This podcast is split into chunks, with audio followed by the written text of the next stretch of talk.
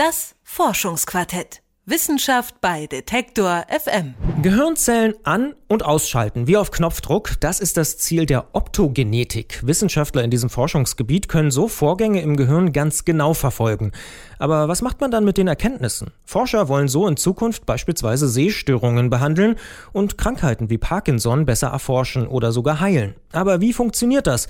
Und wie realistisch ist die Hoffnung auf die Heilung von Blinden beispielsweise? Ernst Bamberg vom Max-Planck-Institut für Biophysik forscht als Professor im Feld der Optogenetik. Und mit ihm spreche ich über den aktuellen Stand dieser Forschungsmethode. Schönen guten Tag, Herr Bamberg. Ja, grüß Sie. Ich habe ja schon mit dem Bild der Gehirnzellen so ein bisschen versucht, die Optogenetik zu erklären. Würde ich da bei Ihnen aus dem Seminar fliegen? Eigentlich nicht. Das war schon ganz gut gesagt und natürlich sehr pauschal. Und ich denke, man muss es vielleicht mal etwas spezifizieren, was man eigentlich unter Optogenetik versteht. Nicht? Und das ist eigentlich folgende Sache, dass man Rhodopsinartige Moleküle und Rhodopsine sind farbstoffhaltige Moleküle, die in der Natur vorkommen. Und die, wir wissen alle, in unseren Augen haben wir Rhodopsin, das ist unser Sehfarbstoff. Und es gibt eben auch in Pflanzen Rhodopsine und damit hat eigentlich die Optogenetik dann angefangen. Wir haben herausgefunden, dass in einzelligen Algen Rhodopsine enthalten sind und diese Rhodopsine arbeiten als lichtgesteuerte Ionenkanäle. Und das war völlig neu damals, das war die ersten Publikationen diesbezüglich kamen raus 2002 und 2003. Was bedeutet das genau, gesteuerte Ionenkanäle? Das heißt, man kann jetzt mit diesen Kanälen Zellen so verändern, dass ihr elektrisches Potenzial innen verändert wird. Das heißt, sie werden depolarisiert, wie wir sagen. Das heißt, das negative Potenzial wird nach einem positiven Potenzial umgewandelt. Und damit kann man zum Beispiel Neuronen zum Feuern bringen. Das ist eigentlich die Idee, die dahinter steckt.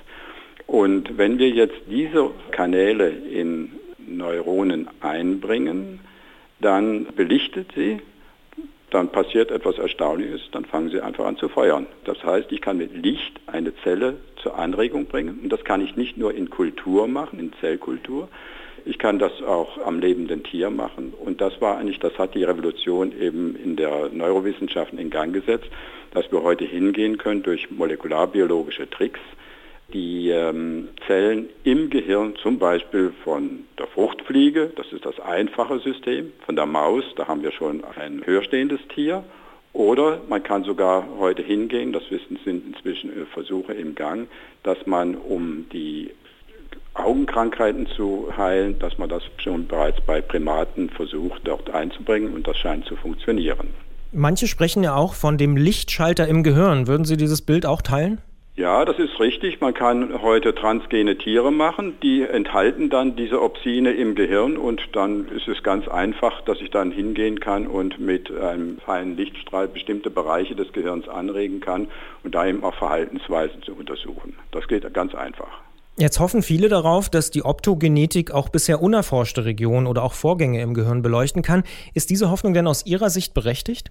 Ich denke schon. Der große Vorteil ist, dass man eben über einen genetischen Trick praktisch jede Zelle ansteuern kann, die man gerne ansteuern möchte, um diese Proteine dort funktionsfähig zu installieren.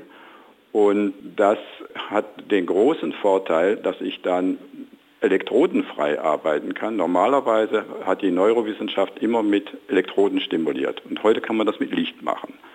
Und man kann sich jetzt vorstellen, dass ich mit einem feinen Laserstrahl praktisch, sagen wir mal, ganz geringe Bereiche im Gehirn einer Maus stimulieren kann und kann dann verfolgen, welche Reaktionen werden ausgelöst. Normalerweise geht man umgekehrt vor, dass man sagt, okay, ich habe eine Reaktion der Maus und versuche dann mit Elektroden im Gehirn diese Bereiche zu identifizieren.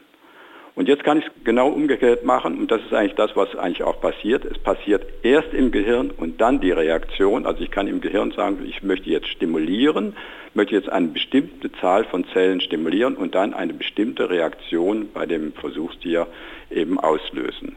Und das geht von ganz einfachen Reaktionen der Tasthaarbewegung bis hin Verhalten zum Verhalten, dass die Tiere aggressiv oder nicht aggressiv werden etc. Und da liegt natürlich auch ein gewisser Gefahrenbereich.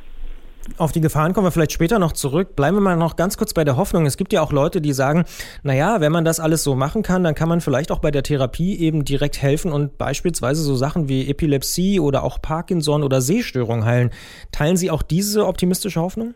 Ja, also das kann man eigentlich bei Parkinson und Epilepsie bin ich noch ein bisschen zurückhaltend, aber das ist im Prinzip auch möglich. Bei Sehstörungen ist es eigentlich ziemlich eindeutig.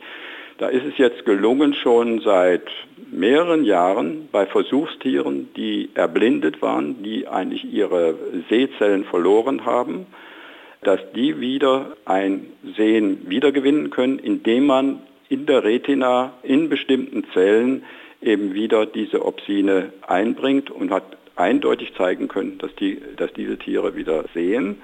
Und die andere Geschichte, wenn man wirklich ins zentrale Nervensystem reingehen will, da ist, da ist es etwas schwieriger im Vergleich zum Auge. Das Auge ist ja separiert vom, normalerweise vom Gehirn, ist nur durch den optischen Nerv mit dem zentralen Nervensystem verbunden. Dass man hier natürlich, wenn man jetzt in einen biomedizinischen Bereich reingehen will, dass man durch Versuche beim Menschen sind wesentlich schwieriger direkt im Gehirn zu machen im Vergleich zu den Versuchen, die man im Auge machen kann. Und das liegt daran, wie bringe ich denn diese Moleküle überhaupt in diese Zellen rein? Und da nehmen wir ja als Genfern heute Viren, die man eigentlich schon seit vielen Jahren für andere Proteine, die man einbringen will, benutzt. Und das scheint eigentlich recht gut zu funktionieren und da kann man eben auch sehr spezifisch Zellen im Auge zum Beispiel aktivieren, dann durch Licht. Aber im Gehirn ist das natürlich noch eine ganz andere Geschichte. Diese Versuche laufen alle am, im Tierversuch, das funktioniert. Insbesondere bei der Epilepsie, da sind Bereiche des Gehirns, die an der Oberfläche sind, zu verändern bzw. zu aktivieren bzw. stillzulegen. Das ist ja die andere Seite der Optogenetik. Ich kann mit einem anderen Protein, nicht mit diesen stimulierenden Opsinen, sondern ich kann auch mit Zellen, die mit Opsinen die Zellen stilllegen, eben auch arbeiten. Und da habe ich eben die Möglichkeit, mit der einen Wellenlänge eine Zelle anzusteuern, dass sie aktiviert wird und mit einer anderen Wellenlänge kann ich sie dann wieder abschalten. Und da gibt es natürlich Möglichkeiten bei der Epilepsie, aber ich denke nicht, dass das jetzt in absehbarer Zeit irgendwie einen Erfolg haben kann. Wenn ich noch eine Sache erwähnen darf, es ist nicht dabei geblieben, dass man die, sagen wir mal, eine Augenprothese entwickeln kann. Man kann auch eine Hörprothese entwickeln. Und das ist eine neue Entwicklung, die in äh, Göttingen unter anderem gestartet worden ist, wo man sogenannte Cochlea-Implantate jetzt heute versucht, bei der Maus zu applizieren, die dann praktisch die elektrisch stimulierenden Cochlea-Implantate ersetzen.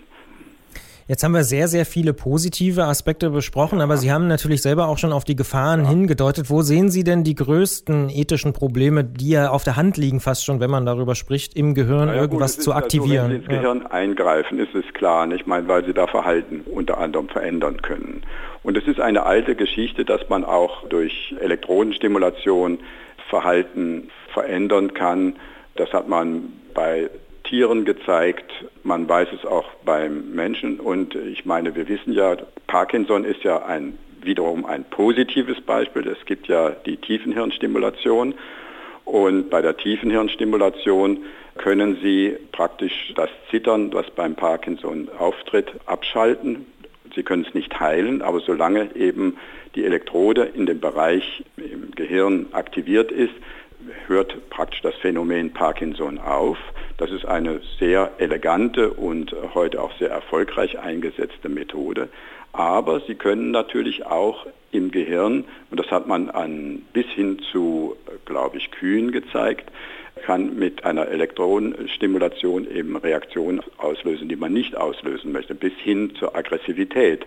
Also die Gefahr ist immer die, dass sich praktisch Verhalten ver verändern kann. Und wir wissen auch aus der Neurochirurgie, dass zum Beispiel bestimmte Elektrodenstimulationen eben auch ein Verhalten bei den Patienten verändern können. Und das könnte man viel genauer mit der Optogenetik dann, wenn es dann wirklich gelingen würde, dann erreichen. Und das ist die Frage, ob man das überhaupt will. Das sagt Ernst Bamberg vom Max-Planck-Institut für Biophysik. Er forscht genau in diesem Gebiet der Optogenetik. Wir haben uns mal gefragt, was steckt da eigentlich dahinter und danken für diesen ja doch ersten Einblick zum aktuellen Stand der Wissenschaft. Vielen Dank auch. Das Forschungsquartett. Wissenschaft bei Detektor FM.